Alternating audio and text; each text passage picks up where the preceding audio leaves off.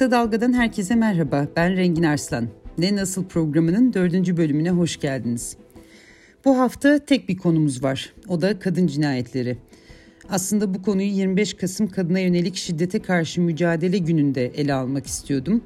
Ancak ne yazık ki hepinizin şahit olduğu yılın tamamına yayılan kadın cinayetleri ve geçen hafta 8 kadının öldürülmesi konuyu sadece bir gün değil, her gün yakıcı hale getiriyor. Geçen hafta dediğim gibi sadece bir günde 11 Kasım'da Hanife Demirci ve Selime Pişkin boşanma aşamasında olduğu erkekler tarafından öldürüldü. Nurdan Budak ve Sanem Kafalı'nın birlikte olduğu erkekler tarafından öldürüldükleri ortaya çıktı.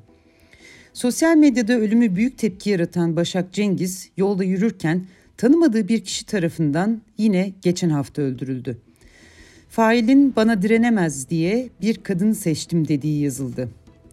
Bu ifade açıkçası bende ve pek çok kadında büyük soru işaretleri uyandıran, büyük bir öfke yaratan ifadelerden bir tanesi oldu görebildiğim kadarıyla. Çünkü bunu düşünen kişinin sadece Başak Cengiz'i öldürdüğü iddia edilen kişi değil, aslında etrafımızda, sağımızda, solumuzda, tanıdığımız, tanımadığımız pek çok erkek olduğunu, böyle düşünen pek çok erkek olduğunu biliyoruz, yaşıyoruz ve görüyoruz. Evet, tekrar söylesem, ne kadar söylesem az. Geçen hafta 8 günde 8 kadın öldürüldü.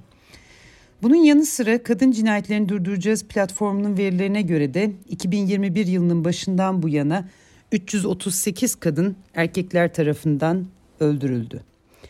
Elbette hem muhalefet hem hükümet hem de sivil toplum bu cinayetlere tepki gösteriyor. Bu cinayetlere gösterilen tepkinin önemli bir kısmı sosyal medyada kalıyor. Bazıları davaların takipçisi olma sözleri veriyor ve bunu da tutuyor aslında. Fakat sosyal medyadan tepki vermenin, davaların takipçisi olmanın özellikle muhalefet ve hükümet açısından yeterli olmadığı çok açık. Örneğin geçen hafta bu hükümet kanadından verilen tepkilerden bir tanesi özellikle dikkatimi çekti. Adalet ve Kalkınma Partisi sözcüsü Ömer Çelik sosyal medya hesabında şöyle yazmış: "Karşı karşıya olduğumuz gaddarlık ve cinayeti tarif edecek kelime bulamıyoruz. Başak Cengiz nezdinde hedef alınan tüm insanlıktır, tüm kadınlarımızdır. Bu cinayeti işleyene ve ait olduğu canice zihniyete lanet olsun." Şimdi bu açıklamayı okuyunca metinde geçen kadınlarımız ifadesine özellikle dikkat ettim. Çünkü ne zaman kadınlarımız ifadesini görsem, bilmiyorum sizin de aklınıza benzer bir kıyaslama geliyor mu ama erkeklerimiz gibi bir kelime icat etmek istiyorum ve bunu da cümle içinde kullanmak istiyorum. Demek ki gün bugünmüş deyip bir denemek istiyorum. Bakalım sizin kulağınıza nasıl gelecek. Örneğin şöyle desek: erkeklerimiz bir çiçektir. Erkeklerimizi korumalıyız. Erkeklerimiz bizim en kutsal varlıklarımızdır. Kulağa hayli yabancı, hayli tuhaf geliyor galiba. Bunu birkaç arkadaşıma da sordum, denedim. Ne dersiniz dedim. Hayır dediler. Böyle bir şey hiç duymamışlar. Ve bu tür ifadelerde gerçekten hiç kullanılacak gibi görünmüyor insanlara. Neden? Çünkü bir türlü erkeğin bu en güçlü, en kudretli, en muktedir olduğu duygusuna uymuyor. Çünkü erkekleri bir sahiplenme, bir koruma, bir böyle onlara zayıf bir varlık ama biz onlara sahip çıkıyoruz duygusu veremiyoruz. Çünkü erkeklerin toplumdaki algısı, erkeklere dair algı bunun tam tersi. Dil konusunda oldukça dikkatli. Seçilen kelimelere de özellikle dikkat eden birisi olarak bu mevzu benim açımdan gerçekten çok su kaldırır. Ama kadınlar kimsenin kadınları değil diyerek bu konuyu şimdilik burada noktalamak istiyorum. Çünkü aslında bundan daha önemlisi, yani bu kadınlarımız kelimesinden daha önemlisi olan da şu: bu açıklamayı yapan kişi ne bir sivil toplum kuruluşu önderi ne de bir muhalefet partisi lideri. Ömer Çelik'i tanıyorsunuz. 2002 yılından beri kurulan tüm hükümetlerde etkin görevlerde bulunmuş bir siyasetçi. Dolayısıyla onun konumundaki birisinden lanet okumaktan başka şeyler bekliyoruz aslında. Ki dediğim gibi mensubu olduğu parti 2002 yılından beri Türkiye'de hükümetler kurmuş ve çoğunlukla da tamamen aslında çoğunlukla da değil tek başına iktidar olmuş bir parti. Şimdi cinayet ile ilgili yapılan açıklamalarda bir başka siyasetçinin söylediğine baktım özellikle. Çünkü kendisi meclisteki kadına yönelik şiddete karşı alınması gereken tedbirlerin belirlenmesi için kurulan komisyonun başkanı. Bu siyasetçi de Öznur Çalık, AKP'den bir milletvekili kendisi de. O da şöyle demiş sosyal medyada: ömrünün baharında insan olma vasfını yitirmiş bir cani tarafından acımasızca katledilen Başak Cengiz'in haberini alınca kahrolduk. Ömer Çelik'le ikisinin ifadesinde, ikisinin sosyal medya mesajlarında bir ortak kelime var. O da cani. Eminim bunu da fark etmişsinizdir. Cinayet işleyen kişilerin cani sıfatıyla adlandırılmasındaki soruna belki başka bir zaman yeniden değiniriz. Ama şimdilik bununla devam edelim. Ve bu noktada özellikle bir şey belirtmek istiyorum. Sayın Çalık'a da konumu itibariyle sorularımı yöneltmek üzere programa davet eden bir mesaj attım. Ancak programın yayına hazırlandığı güne kadar kendisinden bir yanıt alamadım. Bu arada yine başka bir şeyden daha bahsetmek istiyorum. O da az önce Öznur Çalık'ın başkanlığını yaptığı komisyonda muhalefet artık yer almıyor. Komisyondan çekildiğini açıklamıştı geçen aylarda. Komisyonun bulguları da raporlaştırılarak yakında yayımlanacak. En son yapılan duyuru bu meclis sitesinde. Ancak henüz yayınlanmış değil. Yayınlandığı zaman da üzerine konuşacağımız bir rapor olacaktır diye düşünüyorum. Evet, dediğim gibi takip edenler oldu. Özellikle hashtagleşen Başak Cengiz cinayetiyle ilgili muhalefet de açıklamalar yaptı. Kimi ona kızım diye hitap etti. Aynı sorun burada da var. Kimi cinayetin takipçisi olacağını söyledi. Ama kadın cinayetleri nasıl çözülecek sorusu hala tam yanıtlanabilmiş değil. O yüzden başta da söylediğim gibi bugün tek konu bu. Kadın cinayetleri nasıl önlenir?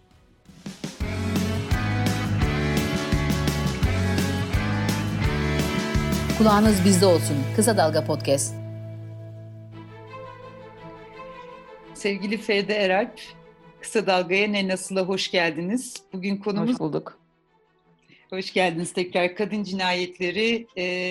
Siz 10 yıldan uzun zamandır 8 Mart, 25 Kasım gibi feminist hareket için, kadın hareketi için çok önemli olan eylemlerin, organizasyonların aslında içinde de yer alan, feminist hareketin içinde yer alan isimlerden bir tanesiniz. Bugün birazcık bahsettik. Konumuz kadın cinayetleri. Geçen hafta benim bildiğim kadarıyla 8'den fazla cinayet işlendi.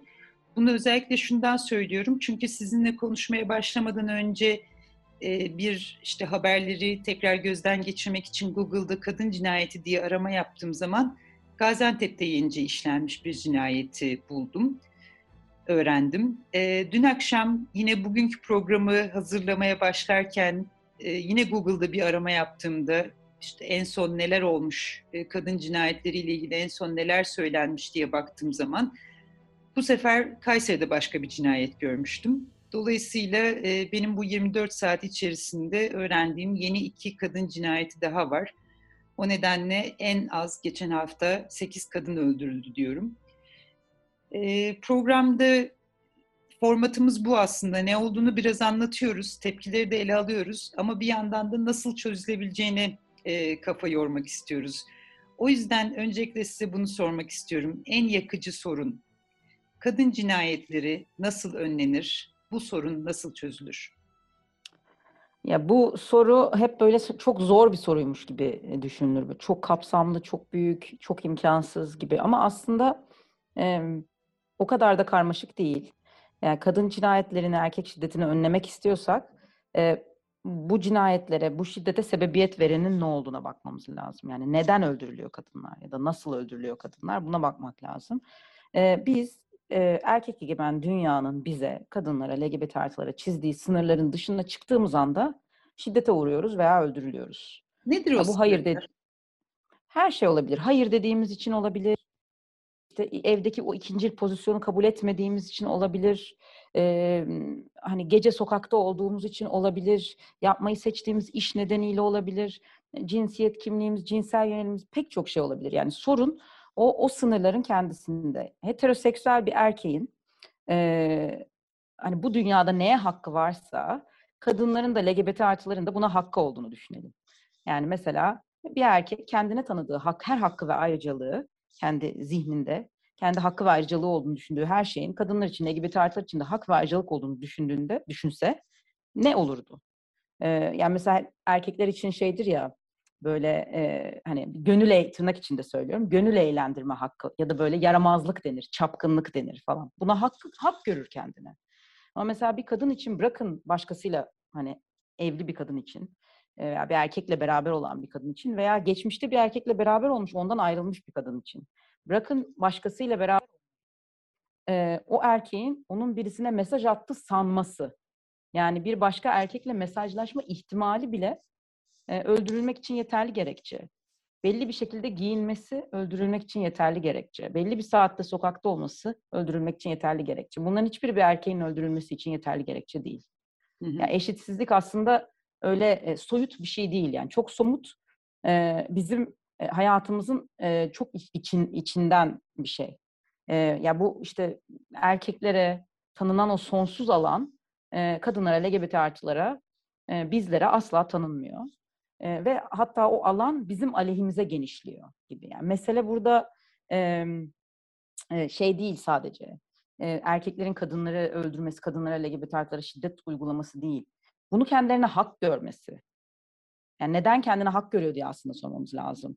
Yani o işte heteropatriarkanın çizdiği o sınırlar olmasa neden kendine hak görüyor diye mi? Evet, tam onu soracağım. Nasıl şimdi...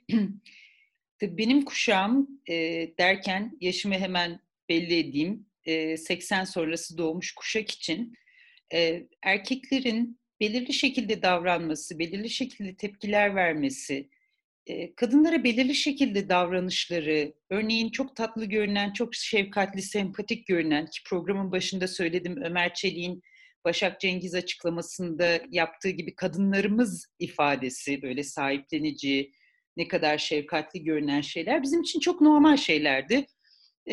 Psikolojik şiddet denen bir şeyin olduğunu ben bilmiyordum açıkçası. Çok geç öğrendim aslında. Yani şiddet dediğim zaman mutlaka bedensel, fiziksel, maddi bir şeyden bahsediyoruz gibi geliyor. Dolayısıyla bununla ilgili evet büyük bir aydınlanma var. Ama bir yandan toplumdaki o kabuller kolay kolay değişmiyorlar. İşte ailenin içinde görüyorsunuz, büyük ailelerin içinde görüyorsunuz. Size sorsam mesela erkeğin sizce en absürt toplumsal kabul görmüş hakkı nedir bu toplumda? Yani bunu yapmaya bile hakkı var ve biz bunun bile farkında değiliz dediğimiz bir şey. Yani kirli geliyor. Çamaşırlarını yıkamamaya bile hakkı var. Gerçekten hani ne bileyim, yemek yediği tabağı yıkamamaya hakkı var. Ve o tabağı başkası, bir kadın yıkaması bir ön kabul.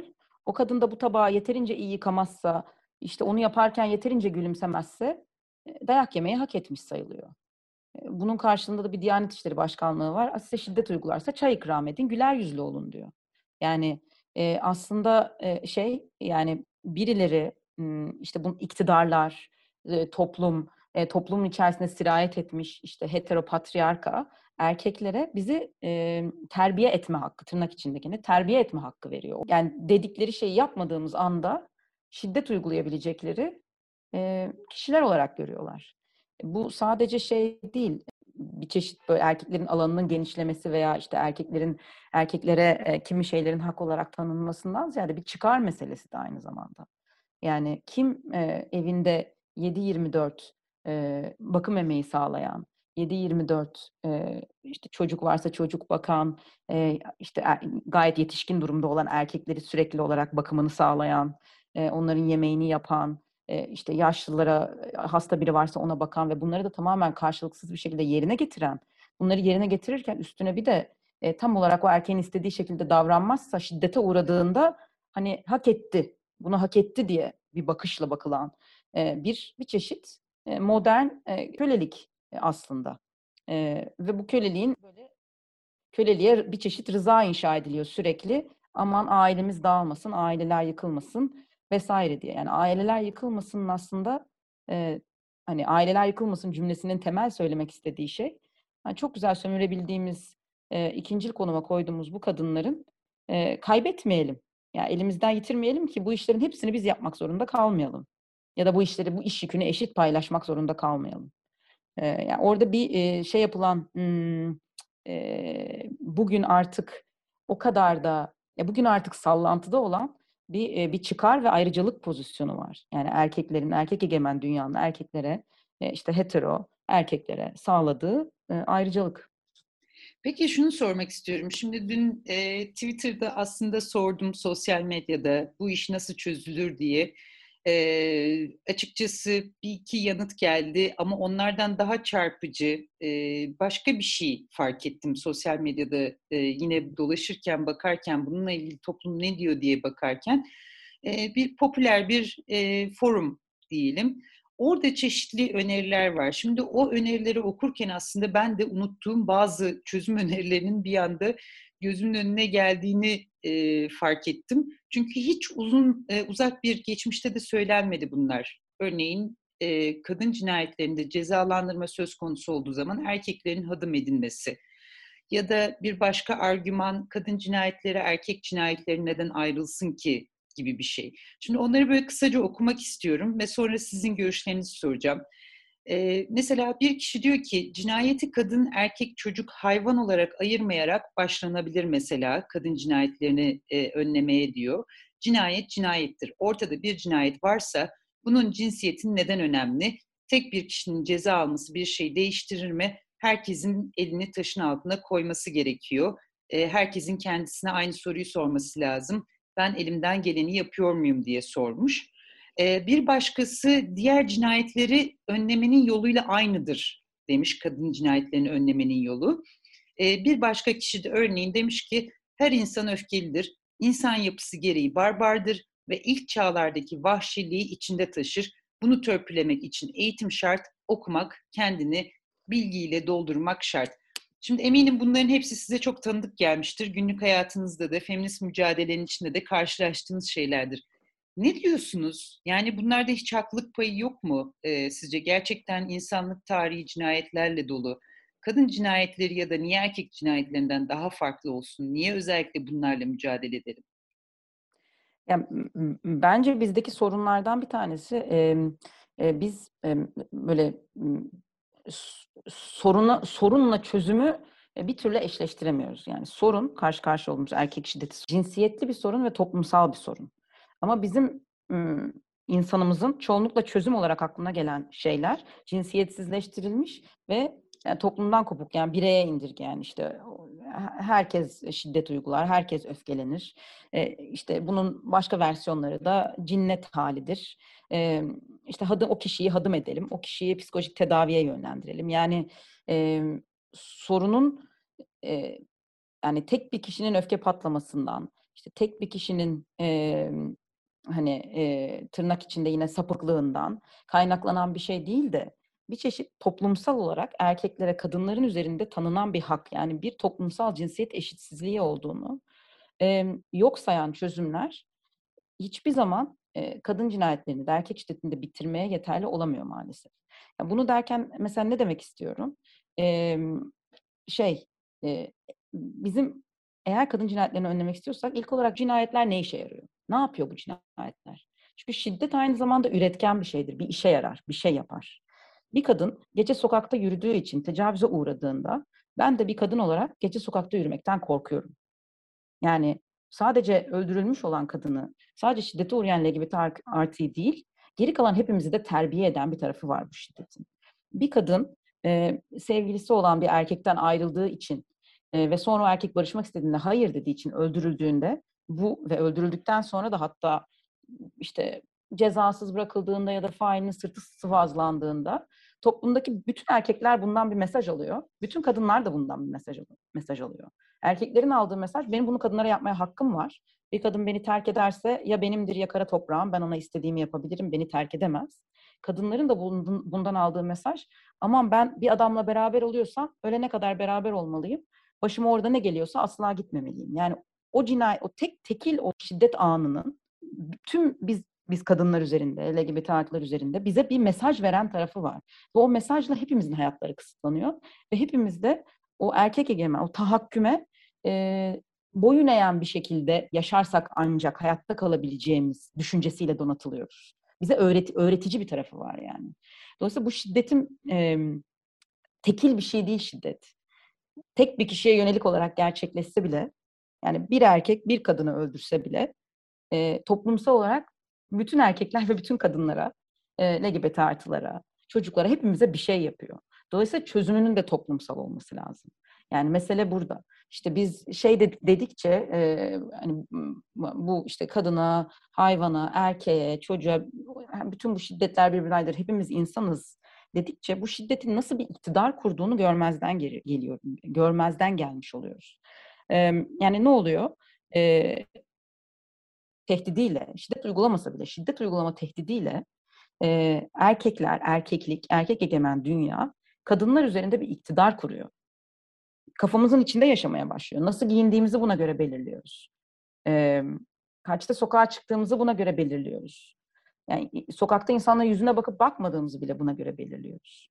Ya bir tane bu İstanbul Sözleşmesi ki İstanbul Sözleşmesi'nin meselesinde de aslında İstanbul Sözleşmesi'nin bu denli hedef alınması da işte bir takım ayrıcalık sahibi erkekler tarafından, tek adam tarafından tam da İstanbul Sözleşmesi bu tahlili yaptığı için ve şiddetle kurulan iktidarı sorunsallaştırdığı için. Mesele sadece şiddete hedef almak değil, şiddetle mücadele etmek değil. O şiddetin kurduğu iktidarı dert etmiyorsanız bu şiddetle de mücadele edemezsiniz. Peki, İstanbul Sözleşmesi bunu yaptığı için nedir adı? Hedef alındı.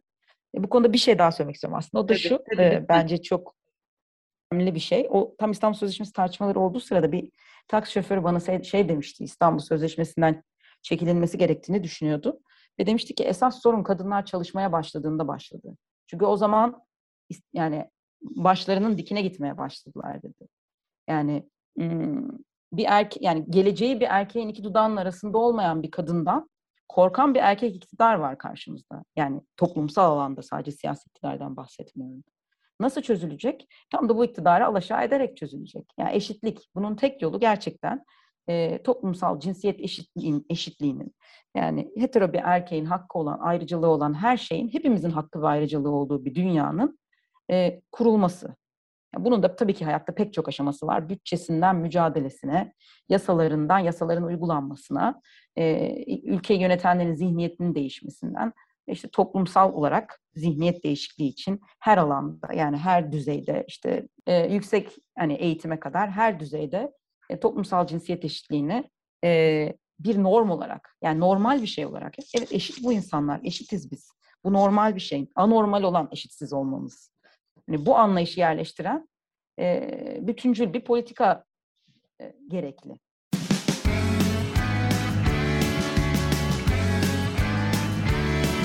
Kulağınız bizde olsun. Kısa Dalga Podcast. Peki bu politikalar böyle kolay yapılıyor mu? Yani bu şunun için söylüyorum bunu.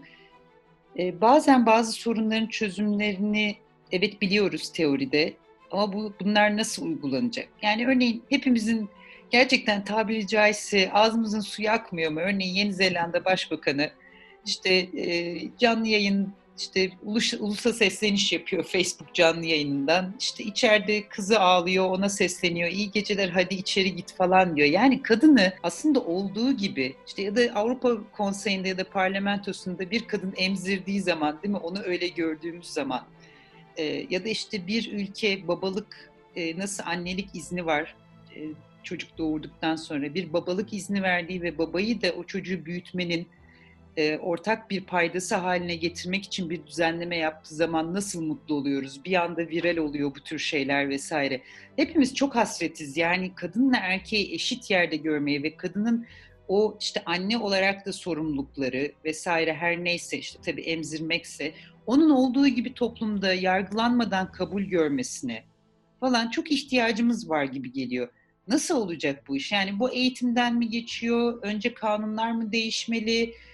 Kanunlar değişmeli, ondan sonra eğitimler. Yani orada bir piramit gözümde canlanıyor ama Sizce nereden başlayacak bu değişim? Nereden başlamalı? Aslında çoktan başladı bile bu değişim. Yani bu değişim bence şeyden başlıyor öncelikle. Hani bizlerin, ya biz kadınların, LGBT artıların kendi hayatlarımız için mücadele etmesiyle başlıyor. Yani aslında tepeden başlamıyor. Bizden başlıyor. Yani biz işte o yüzden hani 10 yıllardır, hatta 100 yıllardır, 1000 yıllardır işte hayatlarımız için, haklarımız için, eşitlik için sokaklara dökülüyoruz. Sadece sokaklara da dökülmüyoruz. Yani gerekiyorsa işte iş yerinde grev yapıyoruz. Ne bileyim, evde karşı çıkıyoruz falan. Yani böyle hayatın her alanında küçüğünden büyüğüne karşı çıkışlarla başlıyor bence bu değişim. Ve şu an hani ben hiç umutsuz değilim. Yani baktığım zaman etrafıma, içinde yaşadığım koşullara baktığım zaman çok daha fazla kadının çok daha düzenli bir şekilde hayır demeye hakkı olduğunu, ya hayır demenin, hayır demek kadar beni istemiyorum. Hayır bunu giymek istemiyorum. Hayır o okula değil bu okula gitmek istiyorum. Hayır bu bulaşığı yıkamak istemiyorum. Yani bu en küçüğünden en büyüğüne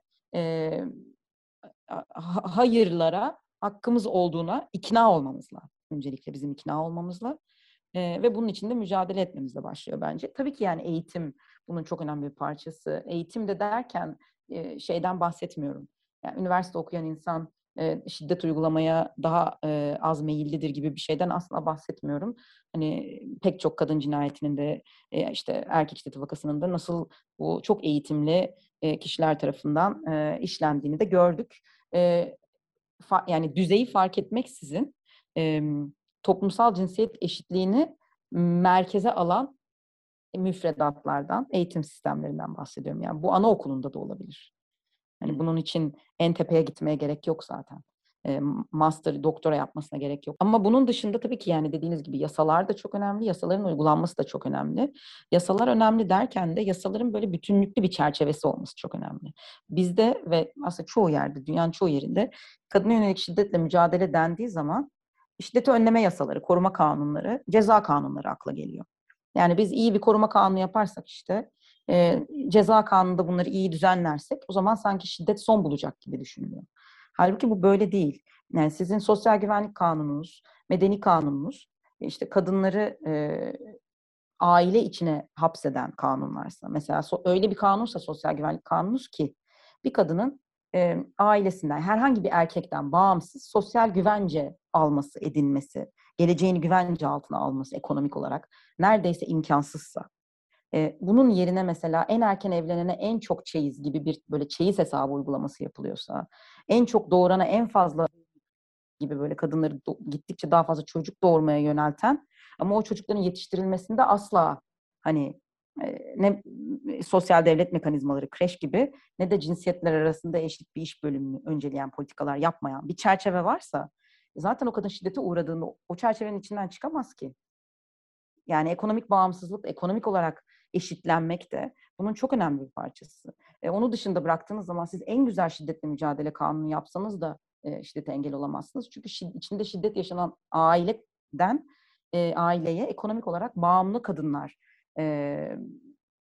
yani kadınların ekonomik olarak bağımlı olmasına sebep olmuş olursunuz. Bizim durumumuzda yaşanan şeylerden bir tanesi de bu. En güzel şiddetle mücadele kanunu yapsanız da o şiddetle mücadele kanunu cinsiyetli olan bir şiddete, yani erkeklerden kadınlara ve LGBT artılara yönelen bir şiddeti cinsiyetsiz bir şekilde çözmeye çalışırsa işte karşınızda kayyum direktörün Boğaziçi öğrencilerine karşı şiddetten koruyan kanunu silah olarak kullanması gibi tuhaf durumlar çıkar.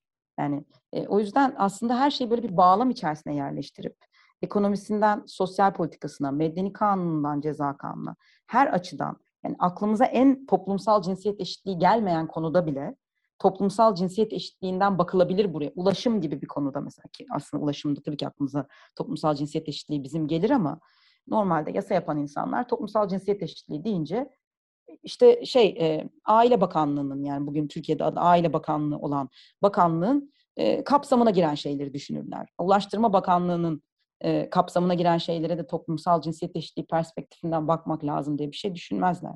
İşte o yüzden de biz sokakta, işte toplu taşımada vesairede sürekli cinsel şiddete uğrarız. Bu alanlar bizim erişimimize erkeklerin erişimine olduğundan daha kapalı hale gelirler. Yani bunun gibi bütünlüklü politika yapmak biraz böyle bir şey. Hayatın her alanında varız ya biz kadınlar ve LGBT artılar.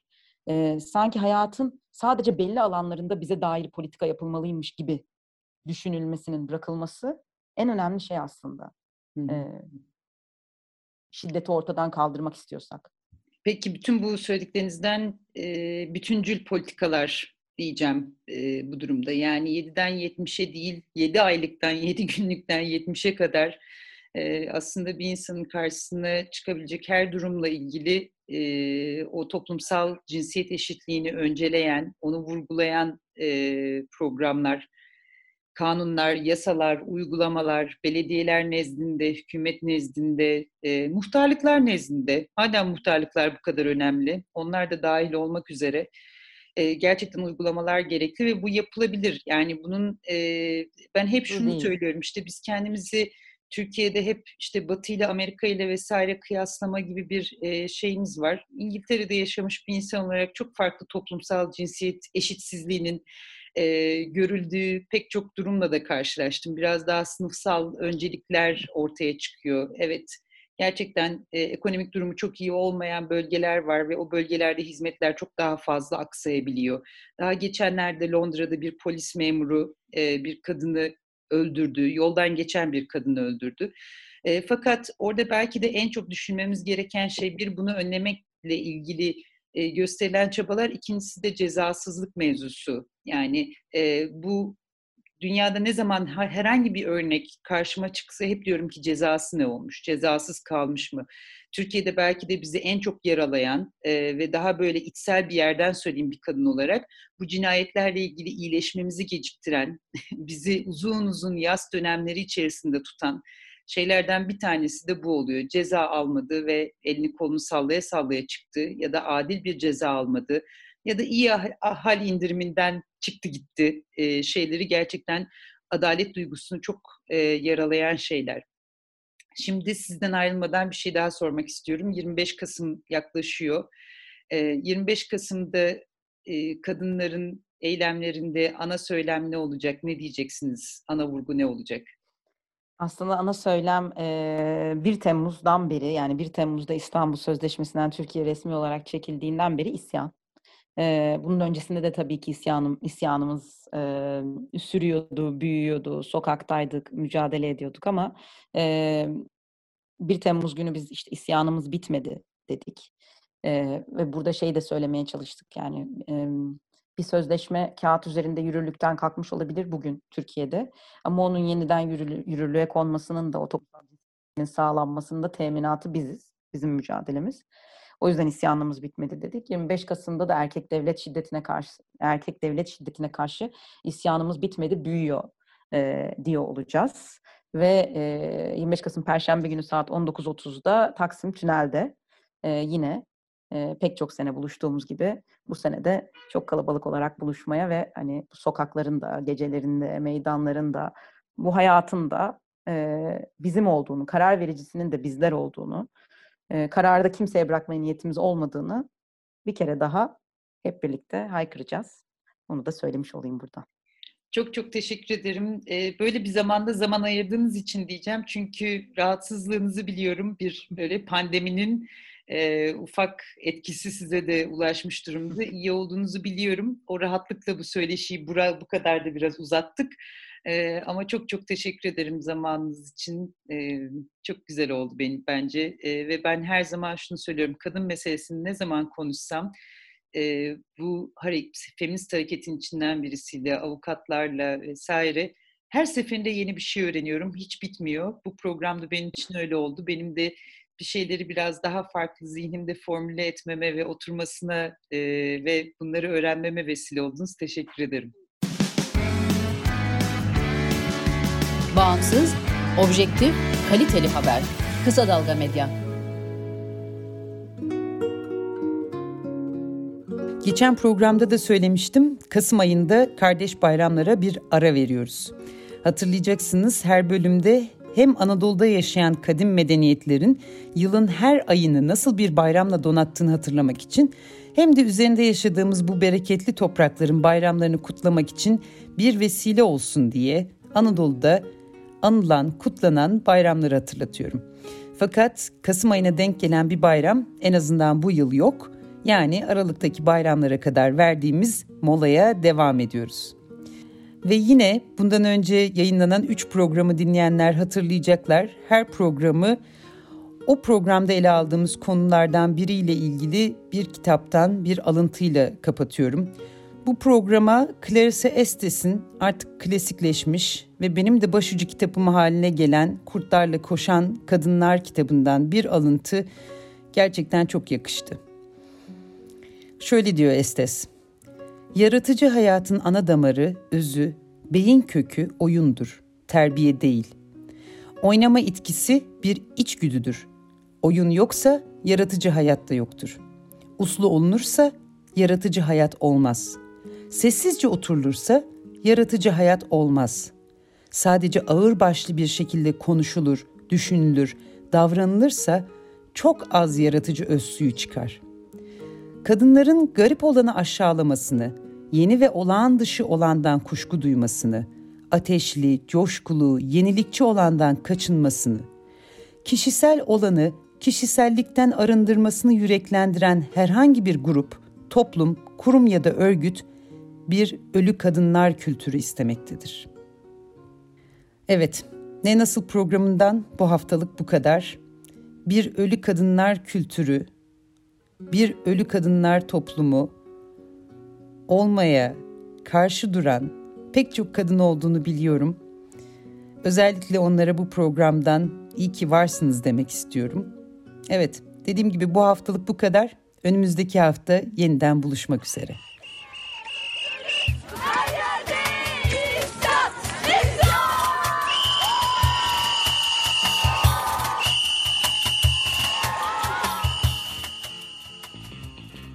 Kısa Dalga Podcast'leri Demet Bilge Erkasab'ın editörlüğünde Mehmet Özgür Candan'ın post prodüksiyonu ve Esra Baydemir'in hazırladığı görseller ile yayınlanıyor.